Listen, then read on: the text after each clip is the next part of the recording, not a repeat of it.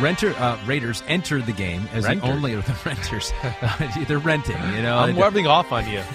I'm rubbing off on you. I've always been this way. Maybe I'm rubbing off on you. Oh, yeah, baby. What's up? It's Monday. It is week eight recap podcast. Ahmed Fareed here. Chris Sims here. What's up, everybody? Chris Sims Unbuttoned presented by Under Armour. How you doing, dude? You good? Good. Yeah? Good. Yeah. You got your English straight?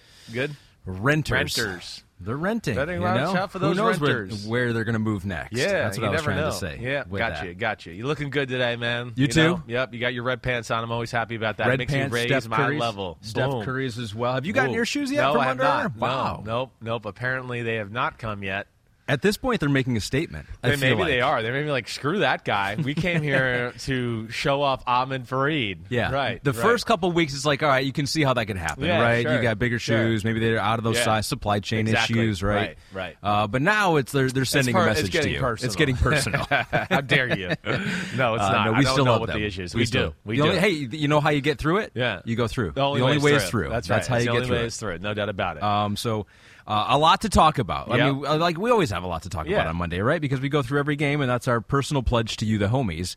Uh, but it seems like that more happened this week um, than last week. Last week was kind of a blowout week. A lot of the results were what you expected. This week we had some unexpected results, some unexpected performances from quarterbacks. Games that come down to the end. Um, yeah. But it was it was before we get into all that. It was holiday uh, Halloween weekend this past weekend. My kid was uh, my two kids were a unicorn and a firefighter. Wow. So I think that That's was nice. good, solid choices by Yeah, them. good what, what was your what was the Sims family? Uh, so let's see. I don't know. It, it like it changed a little bit. You know, I got a 15 year old and an 11 year old. My my little boy was Michael Jordan. okay. He just he wore it. the first year he's been Michael Jordan. It's the first year he's been Michael Jordan. He had the Jordan jersey, some Bulls shorts, some wristbands that were Jordan. Yeah. He put on uh, some Jordan sneakers. Was he like, I want to be this old timey basketball player? Is I, that what he I- said? well, I'm actually guy from back shocked by it. I'm shocked by it because he like totally is always trying to go on the LeBron's better than Michael. You're crazy dad. He's always trying to bring that up, right? Yeah. So I've kind of trying to been like slowly like, hey, Philip, nobody loves LeBron more than me. I love LeBron. Yes. He's not better than Michael Jordan. Like, I'm sorry. He's very close, but he's not better. So was this his way of being like, all right, Dad, I hear you. Probably not. Probably not. It's probably last second. My little girl was Michael He Myers. just had a 23. Oh, yeah, Michael Myers. Michael Myers from Halloween, right? You've seen that movie before? I Uh, have no, not you've really never seen it, but you but I'm know of familiar it. with the yeah, character, okay, yeah. good. You're familiar with it. But then, like, something happened yesterday where I, I don't know. One of her friends' costume didn't come. Yeah. So they ended up doing like. I don't even know what their theme was. They wore like long button-down shirts and a tie. They were frat boys, I think, something like Okay. that. I don't know. See, kids these days. Kids you know, these days. We had it in order back But we she were also kids. got on her horse yesterday for horseback riding and was Sid the Sloth from, um, you know, Shrek. Okay. Right? No, that's not Shrek. It's uh, Ice Age. Way to go, Pete. See, Pete's kids are young. He's Yep. still up on that. Yep. And she put on her horse, like, a tusk and a trunk. Oh, so the horse was part of the costume. Part of the costume for her lessons So she yesterday. had so she had multiple three three things she went to this weekend. That sounds like something that would happen now. It's I like, Dad, know. you can't just have one Right, costume. That's right. embarrassing. So she had one for her horse. Gotta have one for the horse A one- family party and one for her friends. That's what she did. that does sound like something that would Yes, happen now. very Yeah, much. That's good. I like that, though. Yeah, That's yeah. very creative.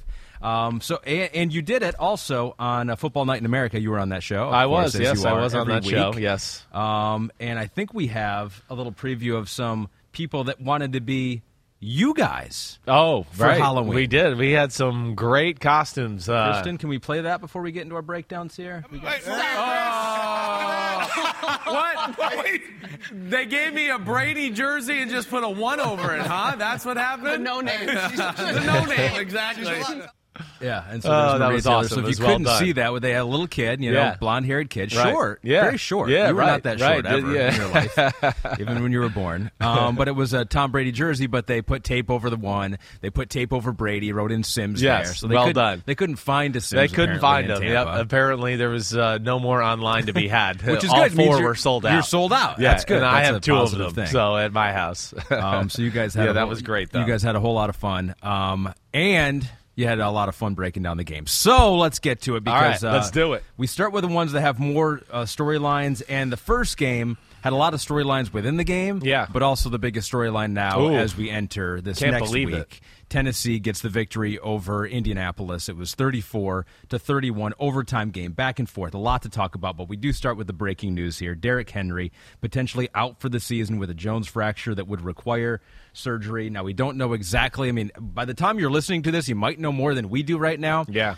I think it's safe to assume, and I think we'll do for the purposes of this discussion that Please. he's going to be out a long time, perhaps the whole Uh, uh, the whole season. I I would think so. Yeah, I would. Yeah, I mean, again, I, I got I got I got to refresh my memory on the Jones fracture. Yeah. you know, I know Lisfranc. I know I know Jones one. I need somebody to refresh me on it exactly. But either way, uh, yeah. I mean, when you're playing running back, of course, feet are pretty important, and know, it's a lot of pressure on that part of your foot to think that like, oh yeah, he'll be back for a playoff run.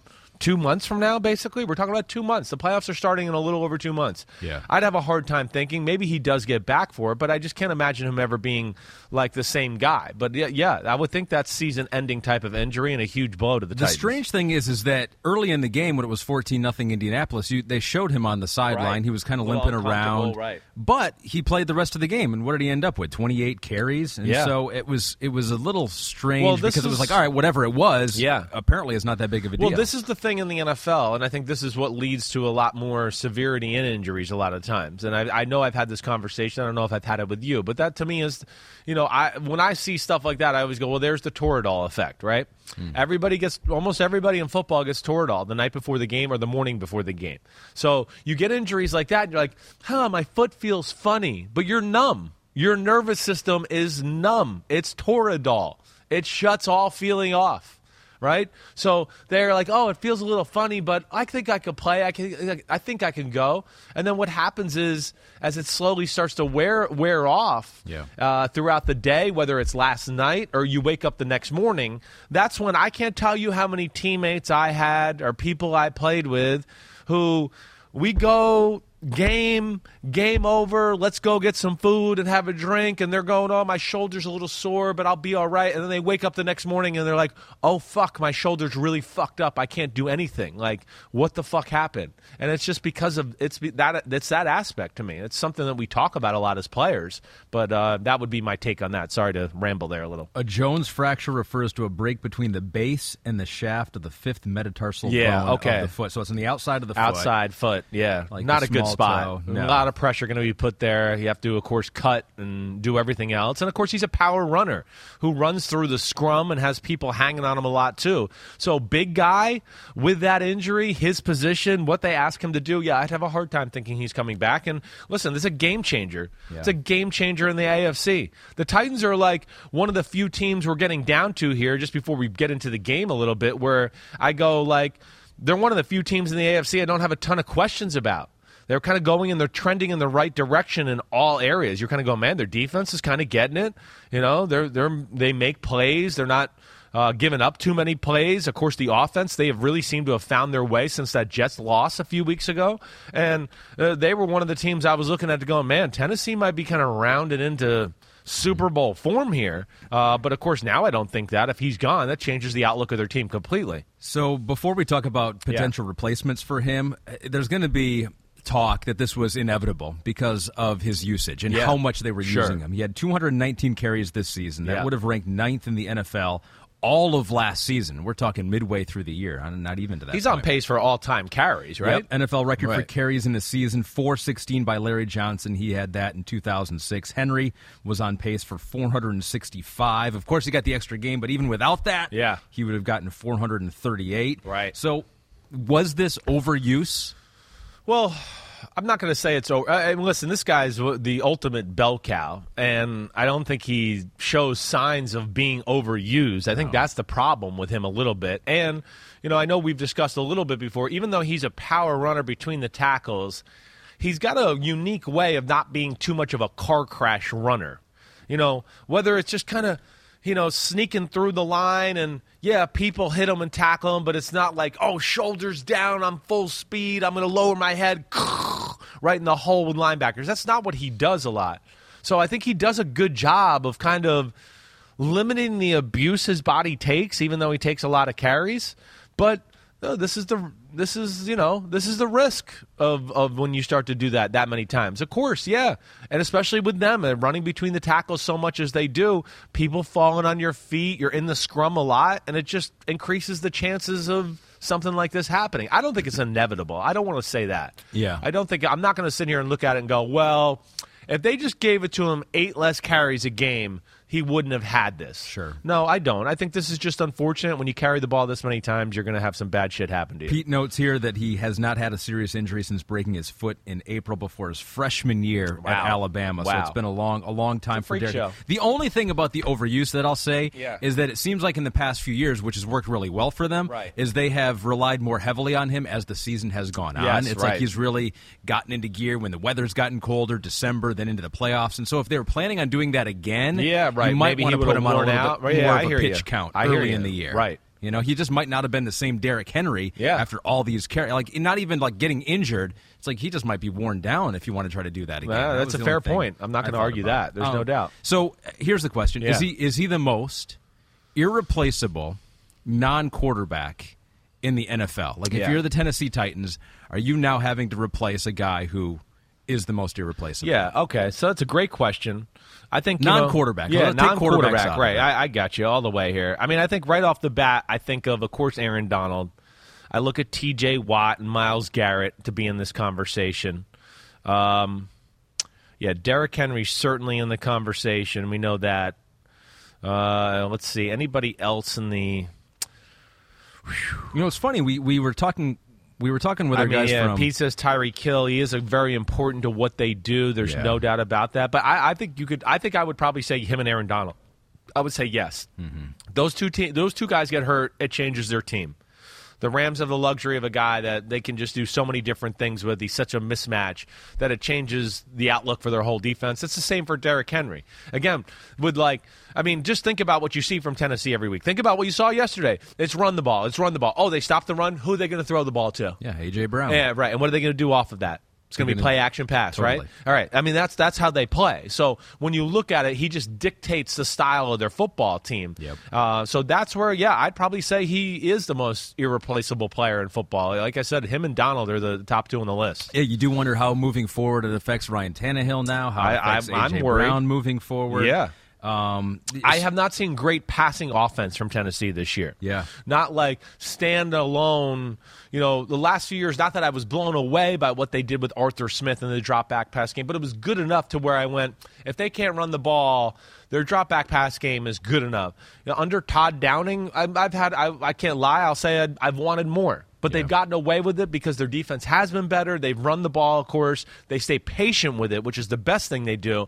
And then that allows the play action pass to happen. But yeah, now this is going to put the spotlight in some other areas. And right, you know, they're so AJ Brown and Derrick Henry centric. That's where you go, okay, now, all right, Julio, hopefully he gets healthy here soon. But who are going to be some of the other guys on this offense that really help them out? Yeah, those are the two guys since 2019 when A.J. Brown got into the league. A.J. Brown now has seven career 50 plus yard touchdowns. The only player with more is Derrick Henry Oof. with eight in that time that uh, A.J. Brown has been in the league. So those A.J. Brown's built like a running play back. guys, and without one, it might affect the other one for sure. Yeah. Now it's interesting when we talk to our friends at, at PointsBet Sportsbook, the official sportsbook of NBC Sports, um, about what players move lines. They were talking about this was a couple weeks ago. Uh, Dalvin Cook, Sure. and when he's out of the game for Minnesota, how Yeah. much does the line move? Right. And they said not at all because Alexander Mattison's a good replacement. They don't really lose a whole bunch, and, Yeah. and maybe they don't lose anything at all because they Right. said they don't change the line of that game at all if Dalvin Cook is out. I think it's a little different now with Tennessee. Because hundred percent. Jeremy McNichols, the only other running back on the active roster. News coming out that Adrian Peterson is going to go to Nashville, have a workout there. Um, so replacing Derrick Henry. What about those two names? What pops into your head? Well, I, I mean, you know, McNichols is solid. He's he's pass catcher. you know, yeah, got a little thickness to him, you know, to where you can yeah, you can run the ball with him a little bit, but I mean, certainly not the guy where I'd look at and go, "Oh, You know, to your point, what you just said with Minnesota, where I'd go, well, they'll be okay. They got a good backup, and it might not be as good, but it's just going to be slightly less. No, it, it's it's going to be less, significantly less. Adrian Peterson, sure, I love that. He's going to run hard. He fits the mantra of what they want to do. Hey, just get the ball, you know, stretch it out to the left, find a hole, and try to squeak through there, and you know, smash it in there. Yes, but I mean, again, what what people don't realize, and what's so scary about Derrick Henry, it, it's two things, in my opinion. You know, one, he is so big and strong that he gets the ball, there's nothing there. I mean, there's nothing there, and he still gets three or four yards a lot of the time. So you still go, damn, that was a bad play, and it's still second and six. Look at these fucking guys. Mm-hmm. Gosh, it's second and six. We played the play perfect. Or we should have blocked, you know, had him tackled for a two yard loss, and he still got one yard, and it's second and nine. That to me, of course, is where he's great.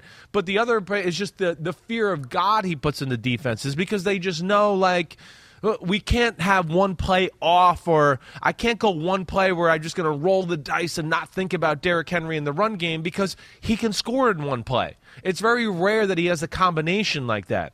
Like the combination of great power back of all time and yet great like um what, what do I want to say game changer or Yeah. you know explosive play running back of all time. That, that to me is where he's special and why he's like a first ballot Hall of Famer as compared to other running backs because it's like he's got Emmitt Smith, uh, you know, bell cow usage, but like Adrian Peterson in his prime, big play, I can go 70 yards in any minute usage. And that to me is where he's really special and irre- irreplaceable that way. It's going to be up to the rest of the team to step up. I mean, like uh, all around the board, right? Need Defensively, he's Julio step- back. Gotta Julio's got to come back. Yep. Give him another playmaker there because they're still in the mix here. They're uh, They're you know, definitely in the mix. I mean- even without Derrick Henry, Yeah. They're still a playoff team potentially. find ways. You know, first thing that came to my head this morning when I saw the news is just like, well, they need to find ways to even put like AJ Brown into like the Deebo Samuel, the you know formula a little bit, but you know, play him a tailback a little bit, give him a carry or two, like do what Cordarrelle Patterson does for the Atlanta Falcons, a similar hmm. role. You know, they're gonna have to make it up that way, and then you know, I don't know. You know, we do have the trade deadline tomorrow. Tomorrow, they're got to be looking at themselves right now and going, wait, we're a Super Bowl team. We we've beaten the Bills and the Chiefs, and I know the Chiefs aren't what they used to be, but they got to look at themselves as a Super Bowl team to where I would think, you know, maybe one of these teams that's a seller here going into tomorrow, ready to get rid of a few guys here and there, Right. that they look to make a move for some sort of running back around the NFL. Well, the story of this game, if this had not happened a day later, would have been I think Indianapolis having a chance to win this game, uh, up fourteen nothing early, and then blowing it, losing in overtime. Carson Wentz, who had protected the ball very well up until The whole this year for the most you know, part, right, Fumble yeah. last game Sunday night didn't really hurt him. Um, throws two really bad picks at the end of the game. One on the screen pass that Frank Reich actually has taken the blame for. He said he should have never called a screen that close to the goal line like that, but just a bad play by Carson Wentz to cough it up. Return for a touchdown, brought him back, but then another interception that doomed him in overtime. Jonathan Mark says, "Self scout thyself." Carson Wentz two picks in the clutch, not a good look. The second was really poor. Yeah, well, I mean, it was um, a tale of two halves. Like, the, you know, first off, the first half of the football game, hey, the Colts are up 14 nothing. I know they went for it on fourth down a few times in the first drive, I think twice. Ultimately scored in like a fourth and two in the goal line. Great. Yeah, but they were having great success. Team was in rhythm. But up 14 nothing, they went for it on fourth down around middle field in the middle of the field at one point. That's what gave the Titans the short field for a touchdown to go and finally get some momentum, which they had been really struggling. All right. So I just have to mention that in the big aspect of the game. So my big thing there is, you know, I, I think, again, I know we want to be aggressive, and Frank Reich has got a great feel and everything like that, and he's creative. But up 14 nothing around midfield, that would not be the time I would go, okay, wait, we've made a few fourth downs already. At what point does the numbers and the analytics go, you're not going to be 100% today. Maybe we should dial it back now. And we're up 14 nothing, and their offense hasn't done anything yet. So I, to me, that was a mistake within the game. All right. Is there something different about when the game's 0 0, too, as compared you're up 14 nothing, and they have been unable to even create any momentum in a positive direction? Well, now you created it for them. They get the they get the touchdown like 10 plays later. Then, then you know, two series later, you have the interception by Taquan Lewis. The game's 14 7. Mm-hmm. He intercepts the ball ball in Tennessee territory, tears his ACL or his knee as he's running with the ball. I mean, that's just unfortunate. And then the next play ends up being a play action out route to A.J. Brown for a 50 something yard touchdown. Right. You know, so the game is crazy that way. You know, they had their chances to kind of control the game early and really. Yeah take Tennessee out of the game as far as we can't rely on the run game and the play action is going to be dicey after that. Well, there's one play early on that Right. you're probably going to be overlooked, but Right. they were up 14 nothing. Yeah. They had T.Y. Hilton open in the end zone, and Carson Wentz overthrew it by like a Eh, yard. I know the. I remember the play. Would have been Exactly right. 21 nothing Would have right been. 21 nothing. I mean, Tennessee could still come back from Yeah, that, but sure. more unlikely. More unlikely, and so so that would be again. I know we talk about this every week, but there's a, just opportunities to where you can control the game and dictate it, and put another team in a spot where they have to get really outside the realm of the way they want to play. Um, but to our questioners' point and all that, the second half got dicey with Wentz. I don't know what else to say. I mean, there was. I know he threw two interceptions, but I, I mean, there was. I, I would say two or three other like dicey decisions where you're going, what are you doing? Why are you trying to fit that ball in there? I mean, he just he kind of reverted back to last year Carson Wentz at one point, locked onto receivers, you know, held the ball too long. The interception down on the screen is just I don't. There's the stupidest play of the day yesterday. Stupidest play of the day. I don't know how you throw that ball. I don't know how you do it. You know, first off, just throw it away. He was here with his right arm, about to throw it sideways at his feet and throw it away, and then held it, pumped twice, and then switched his hand and threw it lefty. Like th- that to me was unbelievable. And then to our, our question, the interception at the end. I mean, again, I'll, I'll go back. This goes back. It's the ra- it, they've had success with these corner routes.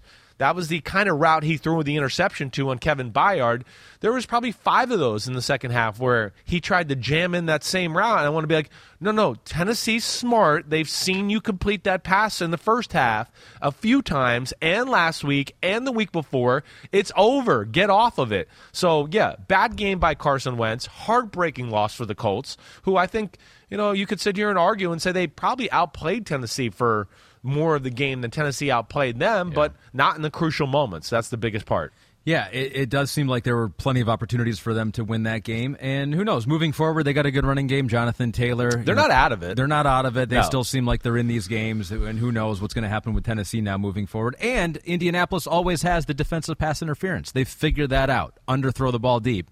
And they do it better than everyone else. I, I Two mean, weeks in a row. Two now. weeks in a row, killed it. Right. I mean, you know, even well, you know, even to that, like you know, that that play there uh, at the end of the game that gets them down to the one yard line. Yes. You know, even that was a late decision and a bad throw. I mean, he was open. Like he underthrew it by 15 yards and threw it like a second and You a half think, late. you don't think this is a viable strategy moving forward for Indianapolis? To No, I don't. To get Well, I think that- underthrown defensive pass no, interferences. I think what it is is they're going to take their shots down the field, which I do really respect about them, and make you defend that part of the field and put pressure on you that way. And of course, that's the the ramification of that that I always think a lot of offensive coordinators and coaches overlook.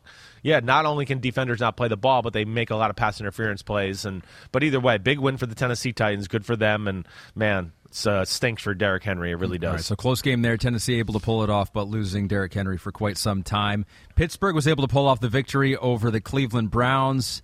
Uh, opposite of what happened in the playoffs last year. And I feel like this was kind of the game where it reminded me of growing up when you're playing your dad Uh-huh. in pickup basketball. Right. And you, you're better, right? Right. And you're the up and coming guy. Right. You know, you're getting stronger, you're young, you're healthy, you're agile. Right. And then your dad just somehow figures out a way to win. He you go, how with- did he do that? He plays with his brains. He's he knows how to play the game. He boxed you out. He's slow. He took high percentage shots. You were like, too, I want to shove it in his face and hit a three right in his face. And Exactly. Dad. Right. The right. dad won this game. Yeah. Ben Roethlisberger, the Pittsburgh Steelers, won fifteen to ten. Yeah. Well, I mean, listen. Here's what I'm going to go to, and you've heard me say this enough times now.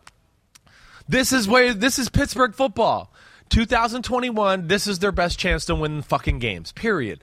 Play through the defense. Hope the defense causes a few turnovers in the football game. You know, Big Ben, don't fuck the game up and just we just need you to make two or three plays. And if you can do that and just not throw any stupid interceptions, and then we can just run the ball and infuse Najee Harris into a few plays, mm-hmm. we're gonna be hell to beat. And that to me is this is the way that a lot of the games there should look all year. I mean that that that's where I look at it. You know, you know, defense, yeah, the turnovers at the end of the game, pressure in Baker Mayfield, didn't let Cleveland really get off in the run game, had a fourth down stop early on around the mid- midfield. I think that led to their first field goal. I want to say it did. Maybe I'm wrong somewhere in there. But uh, just uh, that to me was typical Pittsburgh football. And what they did off of it, too, to me, is they, they, they took pressure off of Big Ben a little bit, too. Yeah, he threw it 34 times and did some good things, but I thought they kept it simple and they – yeah, ran the ball with Najee. How many reverses did I see in the game? Four, five, six, seven reverses in the game. Try to get the ball in Claypool's to other guys, hand, right? Let's, Johnson. let's get them the ball without Big Ben having to make a decision, and just and and then yet we can still kind of impose our physicality and still be like we're running the ball offensive line. Let's keep doing this. Uh, To me, this is the way they should play going forward. Great win by them. I didn't know if they could pull it off. Honestly, I thought with Cleveland's defense and their speed and the way Big Ben's been for the most part of the year that he would make one or two mis- stupid mistakes in this game. But you know, he really, uh, I think, played within himself. And I can't. I mean, again, I'm watching a lot of games, but I can't remember a play during the game where I went oh man, he got lucky there, or whoa, he's like he's flirting with danger. I thought Yeah. for the most part he played the game He just pretty true to form. much, He right? didn't It just do doesn't seem much. like he But can that's do all, all he's got to do. That's all he's got to do, and hopefully they know that, and he knows that going forward. Like you mentioned, they're relying on the running game. Third straight game with 100 plus rushing yards. Yeah. Third straight uh, win since that one and three start for, for them. And I do give them credit. Najee Harris, uh, 26 carries, 91 yards. I mean, they in the offseason, clearly they saw we want a bell cow running back. Yeah. They identified Harris. Everyone and their brother knew that they were going to take him in the first round if he was there, and he was there, and they took him. And now they're game planning and they're using him. So it's like give them credit for having conviction in the offseason, thinking of a plan, A and now they're following that plan. Yes, yeah, I, I- I think that's exactly right. There's a plan there. They're not going to abandon it. I think Mike Tomlin made it like this is. I think he said that a few weeks ago. For like he said like this is not the time to abandon plans here. Yeah. Just because we're like you know at week four in the NFL season, it doesn't look pretty. No, they continue to stay forward. That they know Mike Tomlin's too smart to know this is the way they got to play. Mm-hmm. And yeah, between that few trick plays here and there, my defense, the way they rush the passer, if we're healthy on that side of the ball, you play us man to man, Big Ben can still throw the ball and screw you over that way. And then if you do play zones, we're going to run the ball. We're going to run reverses. We're going to throw the check down to Najee Harris and just play ugly Steeler football. They're going to be a pain in the ass to beat if they play that way. I, I really do believe that they, they can they can make any game versus anybody in the AFC ugly if they could just play clean that way on the offensive side of the ball. And even with that, it looked like a couple of times that maybe Cleveland was going to be able to push through, get just enough to win this game. I mean, Pittsburgh's playing without Boswell, who got hurt at the end of the first half, so they had no kicker. They Right. were not they could not kick extra points, field goals, and so you really had them Yep. in an uncomfortable spot if you're Cleveland. And there's one point in the game. Remember this where Baker uh, was on the sideline. It looked like a late hit. Well, I don't think it was called Right, right, right. but he comes running out of there, and Sure. everyone's like, "Oh, he's upset." And then Romo on the broadcast goes, "He's not upset. He's happy." Yeah. And he's like pumping up the crowd, and everyone's like, it seemed like that was a turning point in the game. And then you get two plays later, Jarvis Landry catches the ball, fumbles it. Strip sack, Steelers hustling to the ball, tackling as a team. And Jarvis Landry had that fumble. He had a couple of key couple drops other drops, no doubt about so it. we've talked about them. Odell, Yeah. and he who what did Odell have one target in this Yeah, game? So there are issues in the pass game, and now Right. there are issues with Jarvis Landry Right. in this game too. And so that's that's that's concerning for Cleveland in a game where they really couldn't get that running game going like they wanted. No, to. exactly right. Those guys got to come through in a game like that. You're right. Jarvis had, uh, I mean, what do you think it was? Three drops maybe Looked during the like it, game? yeah, I mean, of like, course, the one at the end of the game in big spots. But yeah, there was a few others, too, that were like to extend drives on a third and five or whatever. Um, yeah, disappointing for them. Disappointing on Cleveland all altogether. I don't know what else to say. You know, it's it's you've heard me say it. It's for this team with all the talent they have to be four and four. To me, is one of the underwhelming stories of the year as far as just you know evaluating one squad. But um, yeah, they got an uphill battle going now for sure. So dad gets the win. Old man football Boom. beats Steelers. Cleveland's old man football. And I think it's kind of a similar story with New England, to be quite honest with you. Uh, they go and they beat the Chargers in LA 27 24, the final score here. So the Pat, uh, the Pats get back to, to 4 and 4. Um, what'd you say there, Pete? About the I predicted this score. you predicted this final score. I score. said 27-24. New England was one of the games this week where I looked at and I said, I, I think this is the, one of the upsets I'm going to pick for sure. I thought they matched up really well. Uh, you saw enough of how the game, you know, New England's got two things going for them, at least on the offensive side of the ball. The O line and the running game are kind of rounding into, into form and a little bit closer to what we saw last year. Mac Jones and the passing offense have found a few ways to get a few explosive plays, you know, as compared to early in the year where it was dink and dunk. Right. And like to your old dad point, they're not making a lot of mistakes anymore. You know, they were a lot of turnovers, stupid penalties, un-New England type things early on in the year. We're seeing that kind of Yeah. slow But down a little bit. There were some. There were, still, still, some in this Right, game. Some right. holding penalties wiped out some big plays. Big. Every time they had a big run in the second half, it got came back. I mean, Damien Harris must have been like, I should have ran for 200 yards today. Every time I turned around, I had to walk back to the huddle 40 yards after Yeah. a 40 yard run because I'm getting, of holding. I'm getting tired. Yeah. uh, they had a fumble in the red zone, so like, I think that actually is concerning for the Chargers, right? Because Yeah. you think like, how was the how was New England going to win this game? Playing perfect, you know, winning by three. It's like, well, they didn't qu- they didn't play perfect. no, so. but they forced the Chargers not to play perfect either. So Well, that's exactly. what saved them. And now Justin Herbert's two worst passer rating games, completion percentage games of his career have now come against the Patriots. What are they doing against him that's making life so difficult? Uh-huh. Well, uh, you know, I think there's, you know, first off, they match up good. They're, we know how good they are in the secondary. They're so well coached. The, the the Chargers are not a good running football team. So when they, okay, New England's not as good as I thought they would be at stopping the run. They're good enough to go. Wait, we don't have to put too many eggs into that basket to stop this team to slow them down. So when you get to a team where Bel- the Belichick's can go, okay, it's really like 75 25 pass to run and we can kind of play that percentage that's where they're great right? And that's where they can give you 9 million different coverages and in big situations take away the guy they think you're going to go to. I think it's that aspect okay? And then the other aspect i think of this is you know for 2 weeks in a row and i kind of said this early in the year like the offense of the chargers didn't wow me I didn't go, oh my gosh, look at this. This is so creative. This is amazing. I went, they got good players. They run the right plays into the right defenses. I do think you're seeing the NFL catch up to them a little bit right now. And Joe Lombardi, new offensive coordinator, and going, wait, okay, we got enough games now here, and the way we've broken down our games here in our front office and with our, uh, you know, bitch boy guy coaches like I was in New England to start to be able to play like formations, down and distances, they like to do this. When this receiver's in the slot, they like to do that. When this receiver's outside, they do this. That's what starts to happen. And to me, that was one of the things I, that jumped out to me. Again, I, I'd have to go back and watch the film, but I just felt like it was one of those games, too, where Justin Herbert dropped back a bunch of times and he was like, Oh, oh, I want to throw it. Wait, he's not open. Oh, I want to throw it to him. Oh, he's not open. Mm-hmm. And when I would see replays, it looked like the Patriots were over a lot of their stuff in the in the pass offense. Yeah, and it seemed like the Chargers found themselves in third and long situations for a majority of the second No half doubt. of that game. That's it was what like, I think was it like was. Third and nine, third and nine, Right. all the time. Exactly. They just couldn't get in manageable situations here. New England's dangerous. You got to. I mean, they're, don't sleep on them yet. Well, they're the It's opposite, over. right? Because they have that running game, and, and you mentioned it as well. Right. Um, since that negative one rushing yard game versus Tampa Bay, they have 120 plus rushing yards in four straight games. There you go. Um, Saeed Ali says victory lap for the Pats, upsetting the Chargers. That run D for LA was good until it wasn't. Do you think it'll hinder LA in the playoffs? I do. I do. I, I mean, I'm not. I'm not. Listen, I'm not ready to say LA's going to go to the playoffs yet. I'm not ready to say that.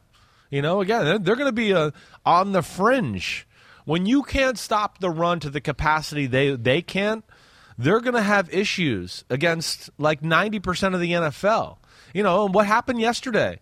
You know, uh, you know, I mean, listen, Kendrick Bourne doesn't fumble that ball like you talked about, which was was that in the red zone or fringe red zone or wherever so, it was. It was they were driving. I know that to your I don't point. think he played after that too. Yeah, oh, he probably didn't. You're right. I don't think it did either. The next two times Mac Jones dropped back to pass, I was like, I don't see Kendrick Bourne out there. I think you're right. He's Yeah. in he's in the doghouse for a while. But yeah, you know, it's it's hard to be explosive on offense when the other team's always running the ball, moving the ball down the field, on the field. The Patriots, for my money, and again, maybe I'm wrong. I know I'm watching a lot of different controlled the pace of that football game. I felt like throughout. You know, I didn't know if they would win, but I remember just sitting there as the games were going on and watching, going, "This is exactly how New England wants this game to go right now." It's not a shootout. It's not a lot of big plays in the pass game. You know, they're playing pass defense and going, go ahead, run it. Go ahead, run it. And I know Jackson had that one big run, but they were willing to let that happen. You know, that they didn't want a 70 yard run, but they were willing to go, okay, every now and then you're going to get five yards in the run game. So what? Right. But you're not going to get Mike Williams 30 down the field, Keenan Allen 25 down the field, you know, Jared Cook 50 down the field. So that's where defense is only going to get better there in New England. Mac Jones is getting better and better and finding ways to make a few good throws every week. And you said it. The run game O line, when they can do that, New England's going to start playing complementary football. And they're always going to have the right game plan. And we'll see as it goes forward. I know they still got a lot of tough games on their schedule, but they're going to be annoying to whoever they play in football. Madridista forever says victory lap on Mac Jones being underrated just because he didn't look athletic. He has been the best rookie quarterback. Do you agree with that? I mean, Jones has looked good. Yeah. Yeah, he, he hasn't really made. I mean, some of the deep passes in this game, but he doesn't have that wow factor. No, for he sure. doesn't have the wow. We never said that he had the wow Right, factor. right. But do you think he's been the best rookie quarterback? It's it's hard to argue. Like I think what I what I say to people when they ask me on the radio is like, yeah, he does not win the wow factor. Like I still look at Trevor Lawrence and Zach Wilson and Justin Fields and go, whoa, they've made me say wow a lot, like Yeah. a lot. But then, you know, I think just from purely being able to handle everyday life in the NFL and manage an offense and a game and be the most consistent with reads and throws, clearly the best. Clearly the best. And uh, you know, I, I I think the other thing too is I think his physical ability will show up more and more as he gets more comfortable and doesn't think so much. He's got a lot on his plate. He's got more on his plate than any Well, maybe of these that's other the problem. quarterbacks. Maybe he needs less on his plate. well, they need to be able to run the fucking ball. I think that's probably Oh, why I they're was about a little bit a chef. Oh, yeah, so he, he could use a little less in that department too. But I, yes, it's hard for me to argue and not say he's been the best rookie QB to this point. Yeah, yeah, Yeah. He, he's been good, and Yeah, he's it's not got sexy. the job done. Did It- his job, like did Rodney his Harrison job, does. didn't make mistakes, and I'd say made four or five throws where you went, "Whoa, that changed the field position," and now they're here in scoring position, and they got control of the football game. And and the way New England's built, that's the way they're going to play this year, and that's the way they want to play. Yep, he did very well. He did not get a damn okay though, because we're going to reserve that for backup quarterbacks who were very uh, instrumental in the games yesterday. But before we get to that, Yeah. we want to give some thanks to Under Armour. Yes, we do. Do you have your Under Armour Read? script there? to I do. With you ready? Okay, let's Here do it. go. All right, You, you begin it. I begin today. Okay. Sure, why not? We are supported by Under Yes, Armour. we are.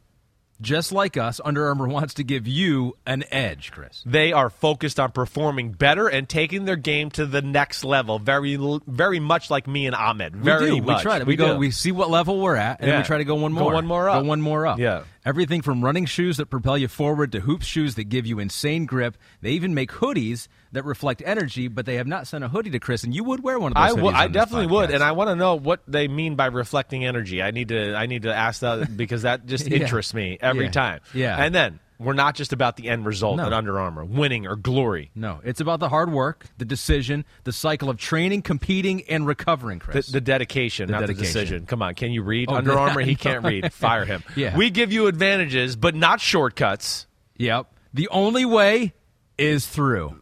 All Boom. right, so good. That That was like a one B minus. word there. I was an A plus. You were kind of B minus Yeah, ish. yeah, dedication or decisions. You know, you want to make good decisions You as you're going through this. You do, and uh, and some teams made good decisions on who to pick as their backup quarterback. Oh, did they? Is I that what they're saying now? Yep, Is that because because Yep. this is what I love about football and Uh-huh. sports media We and sports it. fans and all. We all knew it. The whole week, all I heard in New York, all I heard in New York, how fucking stupid are the fucking Jets? The fucking Jets are going with this guy, a backup quarterback. The fucking Jets are stupid. I'm talking like my Northeast friends up here. That's Yeah. how they. That's Yeah, all my Jets friends. I mean, what the what the fuck are they thinking? We we got a rookie quarterback. This is our backup this year. What the fuck? Yeah, Right now, Well, now, they want now they want him to be the starter forever and take Joe Namath off the Ring of Honor and let's put Mike White on there. because he is starting this week's edition thanks to Under Armour of Damn Okay. Damn, I'm okay. Damn, I'm okay. Yeah, no, uh, I mean, uh, yes, I'm okay. The legal gambleizing. Oh, baby. I am Chris Sims. I'm okay. Damn. Okay. All right, so it is Mike White. Damn. Okay. Damn. First career start, Kristen. I think we have the numbers there. 37 of 45 405 yards, three touchdowns. Did have a couple interceptions, so there it went a while where he did not have a pass touch the ground. It was either throwing to his own team Or or, the other team, which right. was quite an accomplishment. Right. But over 400 yards, second quarterback since at least 1950 with 400 or more pass yards in his first career game. Cam Newton was the other one, and after the game, Robert Saleh was asked. He's like, "Hey, could he be the long-term answer at quarterback for you guys?" And so Robert Saleh had to answer that question after the game. And what did he say? He goes, "We'll go day to day, but anything is possible." Okay. Well, anything What is is possible. going on with the Jets? Because he did like correct me if I'm wrong.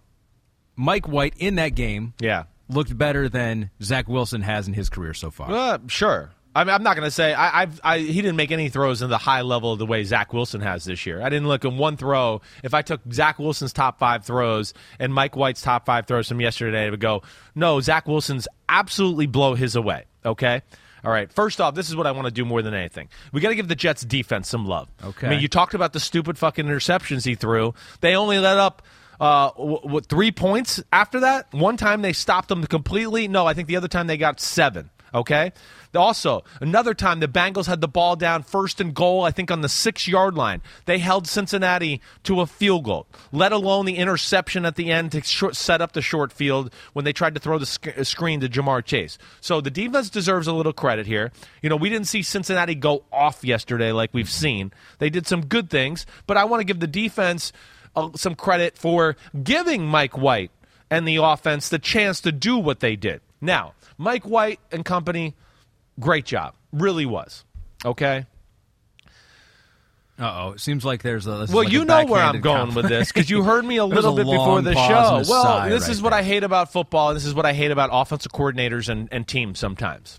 First off, Mike White was it was a dink and dunk fest yesterday. Dink and dunk. I didn't even know this. Okay, I came in today because I okay I knew we are going to talk about this game, and then you know you and Pete are telling me a little bit what the New York sports media is talking about. That he's going to be the starter. He's the future, and I want to go. I never really saw him throw any ball. Everything was a dink and dunk. Everything was a check down. Everything. So then what did our? So then of course Pete did a little lightus. Goes, I'll look it up. I'll, look, up it the numbers, and so we did look it up. Yeah, what was it? All right, and you were right. We hate to we yeah, hate to admit right because I once in a watch while, games and I know right. football, and every throw was fucking short and four yards. So for Mike White in this game, 4.2 average depth of target, the fourth lowest of any starting quarterback in a game this season, behind Jimmy G, Jalen Hurts, and Geno Smith. So right. So the was dink and lowest of the week. The lowest of the of the week. Fourth lowest of the year. correct. Okay. What I first want to go is what was Cincinnati defending? I just saw so many plays where I went, Cincinnati's going down the field like they're playing Tyreek Hill and Travis Kelce, and I'm going, who? Whoa! Like, what the fuck are you covering like that? Why do we have seven guys 25 yards down the field? Like, what the hell? What the hell? Yeah, you're getting you're getting Oh, heckled. getting you're getting heckled by heck, you're getting heckled here in your own building. Uh, right yeah, but either way, so he does that, right? And then, um, but here's my other thing that you know is my pet peeve. Yeah. And anybody that's been listening to my podcast for the last four or five years, backup quarterback gets in. He's not very good. He doesn't got talent. So we got to find a million ways to do it for him. We got to help him. We got to help him. We got to come up with a million ways because he can't do some of the things Zach Wilson does. Because when Zach Wilson's in there, we just send two guys out in a route and say, throw a laser 40 yards down the field. He's talented, so he can do it. So let's not give him any help any other way. But they give that to the backup quarterback. It's a pet peeve of mine that I see constantly. You know that. This is probably at least the third or fourth time in our relationship you've heard me say this. Yep. It's annoying. So there they go and come out with a different offensive approach. And I go, well, the whole world and the whole perception around Zach Wilson would be different if you had some of these plays to help him out a little bit instead of every play being, hey, play action pass. Hey, Zach, can you throw a 30 yard laser on an out route into tight coverage? And we haven't run the ball that well today. Like, oh, no problem, coach. So that's where I go. And what I want to just say is shut up, everybody. Mike White's not the answer, nor will he ever be. I'm just saying it. I don't mean to disrespect him. It was a great job by him yesterday. Now he solidifies himself as a backup. But, like, the way they won that game yesterday is not realistic and it will not work in the future.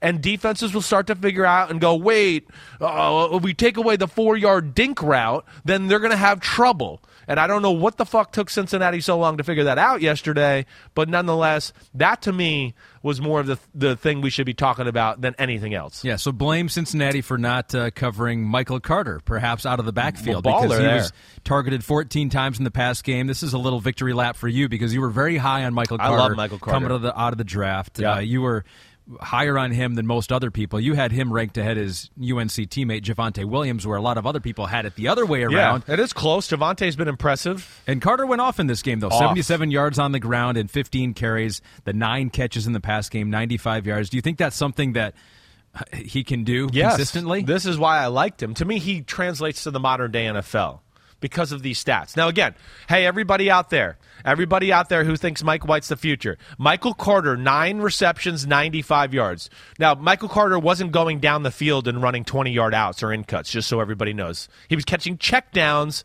or a design play to catch the ball at four yards and then run after it. Jamison Crowder, slot receiver. All did they do? Oh, all he did was run four and five yard routes and they threw him the ball. Oh, after that, who's the next leading receiver on their list? Ty Johnson. Oh, another running back to throw check downs and short passes to? Whoa, okay. And then then you have Elijah Moore.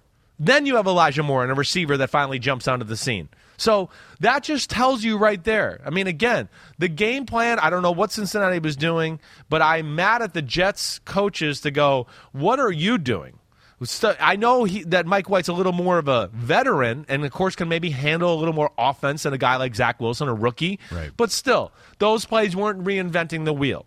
That to me just showed a flaw in the Jets' offensive coaching staff to go, that's you, you should have already had this infused in your offense, and you wouldn't be sitting here at one and five going in the Bengals game. It'd be a different year. So there's my two cents about that.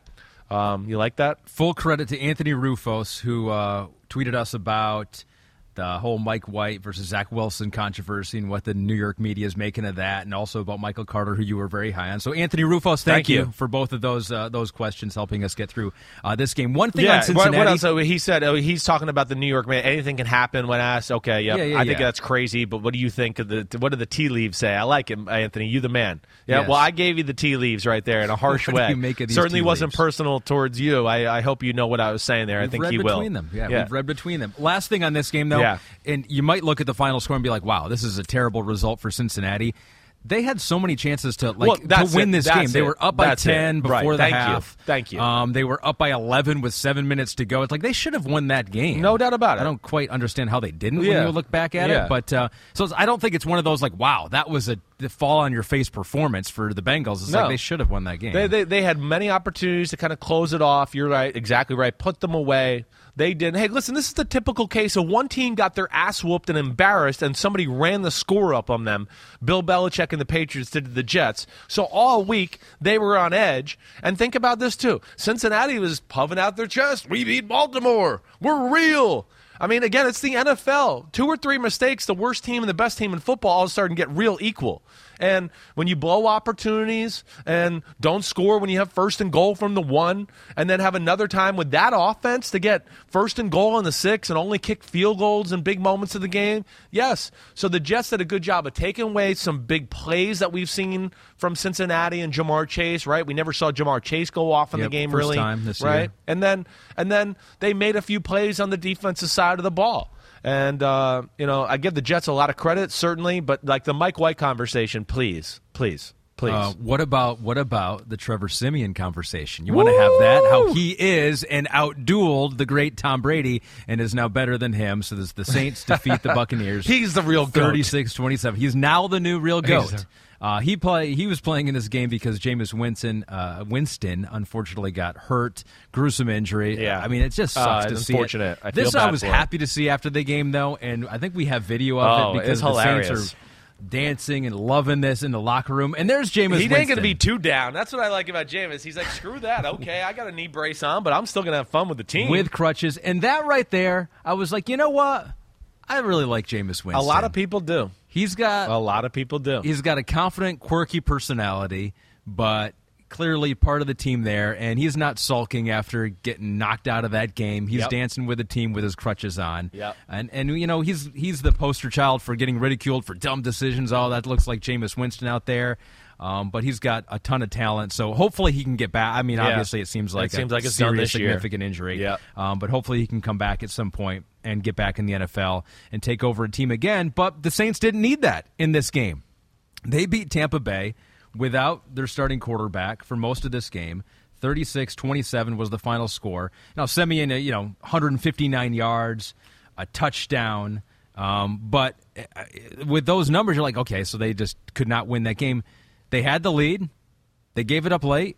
Tom Brady coughed it away. I mean, it's it's one of those head scratching games where if you didn't Yeah. watch it and Right. see it develop, you wouldn't Right. believe that it happened. Yeah, well, I mean, you know, you had two two pretty bad interceptions, right? Got the strip sack fumble when he was hit and thrown. I mean, yeah, you don't see Brady make those mistakes a lot, Right. You know, but hey, this came back to the same old thing. We uh, we like, and again, th- this is the only flaw in Tom Brady's game, in my opinion, right now at this point of his career. I mean, and yeah, we know he can't scramble or make plays off schedule that way, but.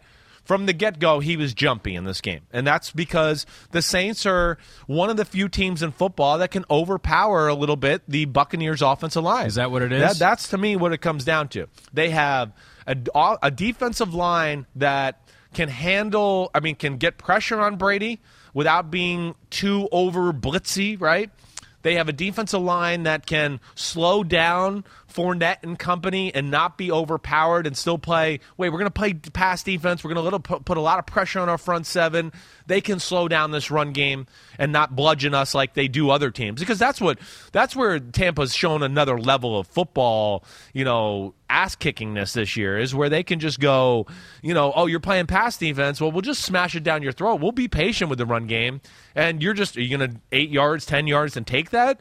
At some point, defenses go, damn, we can't. They're just going to keep going down the field, and then they crush you with all their other stuff. The Saints don't have to do that. They're well coached you know, as far as creativity, they got size and physicality on their D line. They're deep on the D line, so they can send waves of people. And then the last piece of this puzzle is why they beat Brady or why they give the Bucks trouble. They have good cover guys, so therefore too they can they can wait. We're going to play man to man and have our safeties come down and play this route, and this safety's going to play this route or double this guy. Right? Does that make sense? What I'm trying Yeah. to explain there? Right. Uh, Lattimore can match up with Evans. He's been extremely good uh, covering him his whole career. And then you talk about Paulson Adebo. Um, who was one of my top rookies, you know, as cover corner. PJ Williams, a good cover player. Um, Bradley Roby being added to the mix. And, uh, you know, Gardner Johnson, let alone with pretty good safeties you know, and and um, 43 and, and Jenkins, and you go, well, damn, yeah, that defense got some talent. They got physicality, cover guys, and scheme, and that's why they give the Buccaneers some issues. So I don't know if we've looked at it, uh, the graphic of Tom Brady versus the Saints, and then then everyone else. Yeah, one and Yeah, three crazy. versus the Saints now in the last two seasons with Tampa Bay. Twenty and four versus everyone else. And Andrew Stroman kind of asked the the question that you just answered, but is there anything that other teams can take away Sure. here, or do you need that personnel that New Orleans has? Well, to me, we've only seen two teams really be able to do it so far that jump out to me, just right off the top of my head, at least this year. All right. And that is the Rams and Saints. The Rams, I didn't know if they could do it because the Rams are not necessarily big like uh, the Saints are up front, but their speed gave the Bucks issues. The Saints are one of the few size teams that seems to still be able to go. Wait, uh, usually Bucks offensive line, you're good against size people, but we're just sizier than you, and we're going to move you. Like that's a new word. that's Um, uh, you just invented that I one. just invented Sizier. sizier. Um, I think that's a good one. That could stick. but I think that's what I, I look at Okay. more than anything. You know, again, like the Patriots tried this formula a few weeks ago. They're just not quite as talented up front, so they couldn't pressure Brady, right? But they tried to do the same type of play. Like, we're going to play pass defense. We're going to put a little pressure on our D line to slow down the run game, but they couldn't slow it down enough. They're not they're not as good as that Saints front to slow it down quite the way the Saints could. The Saints got it into a game of like Bruce Arians and Leftwich were basically like, eh, screw the run game. We're not going to be able to run it on these guys today.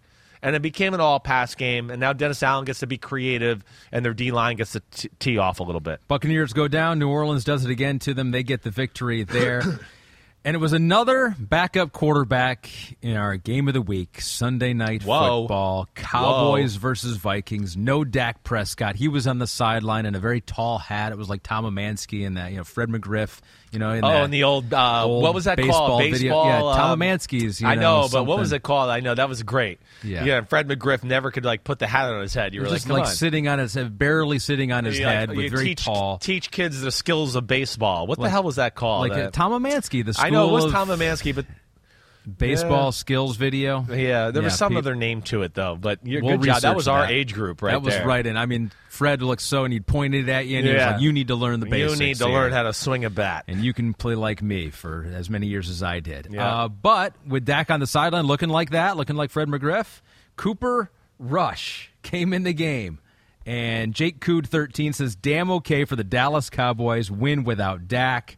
Win off the arm of Cooper Rush, who throws for 325, and the defense uh, holding Minnesota to 278 total yards. Yeah. One for 13 on third downs. Jake Cood, good job of summing up this game because was. that was Way basically it. That was it, Jay Cood. You, you, Jay Cood, thirteen. You killed it right there. I mean, li- listen. I think the first thing he says there that we got is the defense. The defense is what I'd like to go to more than anything. Yeah, I mean, I know Cooper Rush was real good. I get that, but the defense being able to slow down Dalvin Cook in that running game, and then, man, anytime I looked up.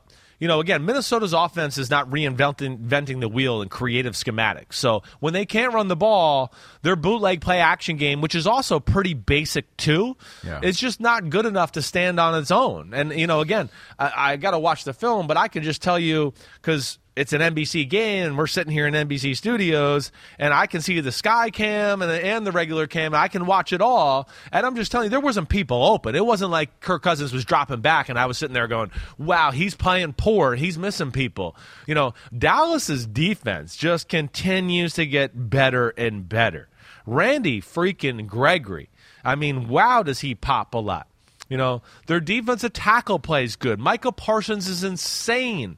Vander Esch, of course, just athletic as he is, he was perfect for this game. Oh, it's zone. It's outside zone with Dalvin Cook. Oh, no, it's not. They're running the bootlegs. Let me run back and stop the crosser who's running behind me. And he was there to do that. So they were really well coached and schooled up on how to play Minnesota. They won the physical battle on that side of the ball. And then when you switch over to the other side of the ball with Dallas's offense, and this is where I'm mad. You know, I picked Dallas to win the game, and then when Dak was out, I went, ah, I'm going to take Minnesota to win a close one. I, I, I just I thought they'd maybe win by you know field goal, whatever. Yeah.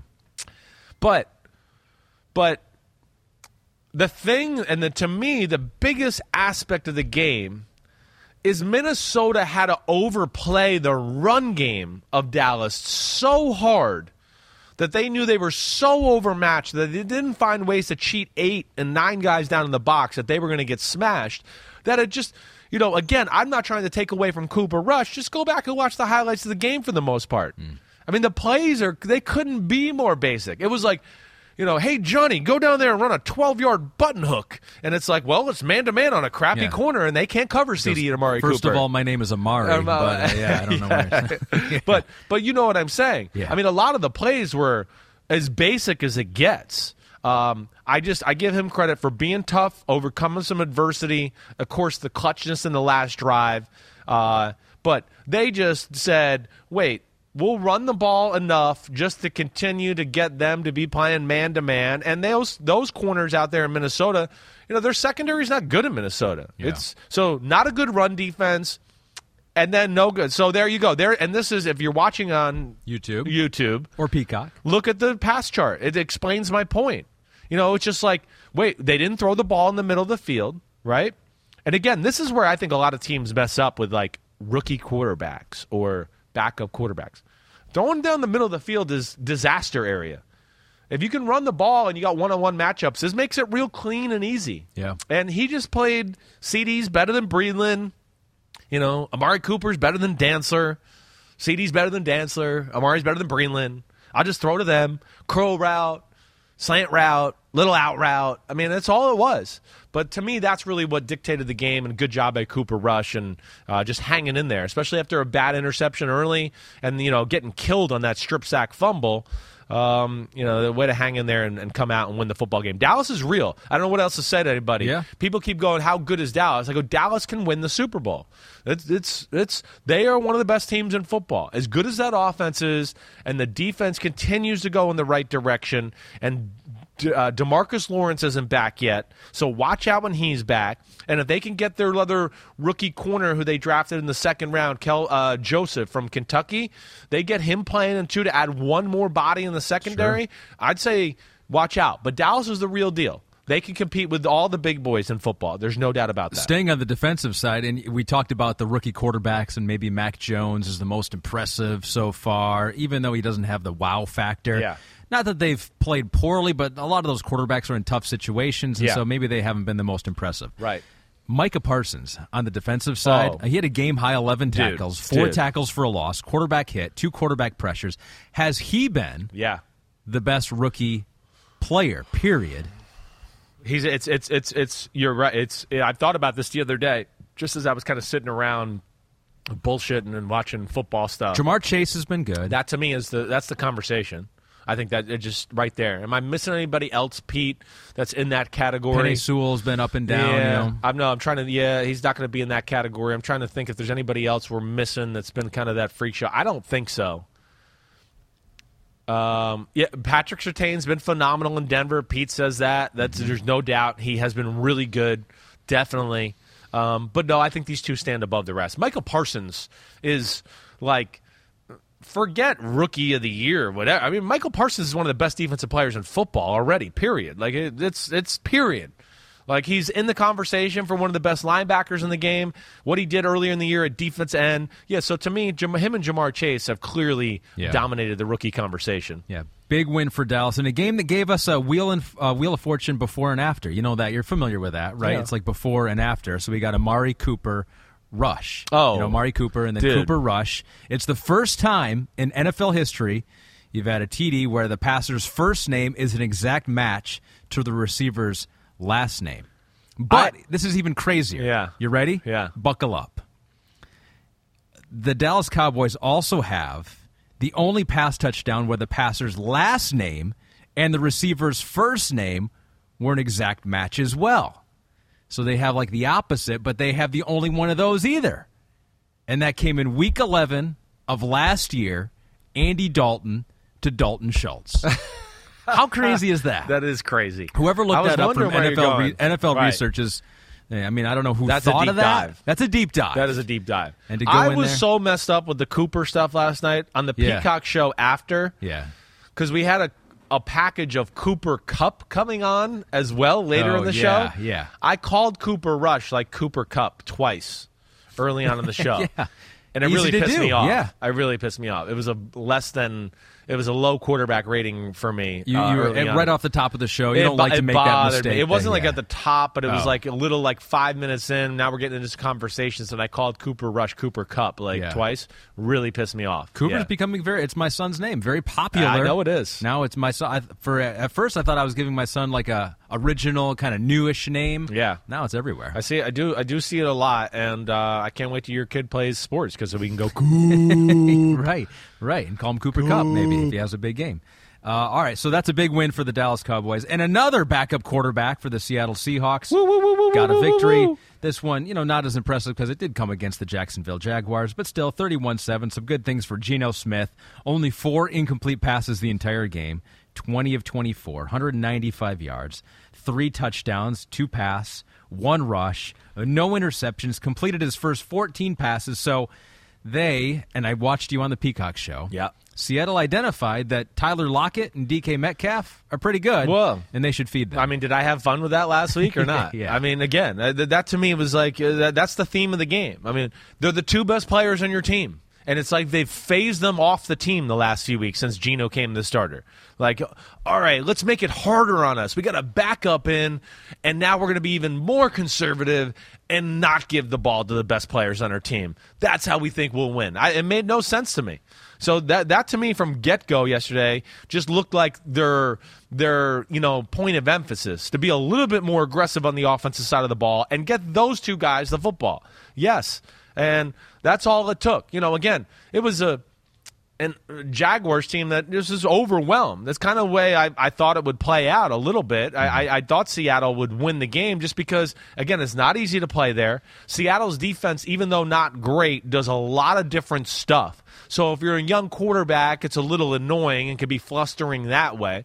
Of course, they're pissed off and in a desperate situation, Seattle. So that adds to that too.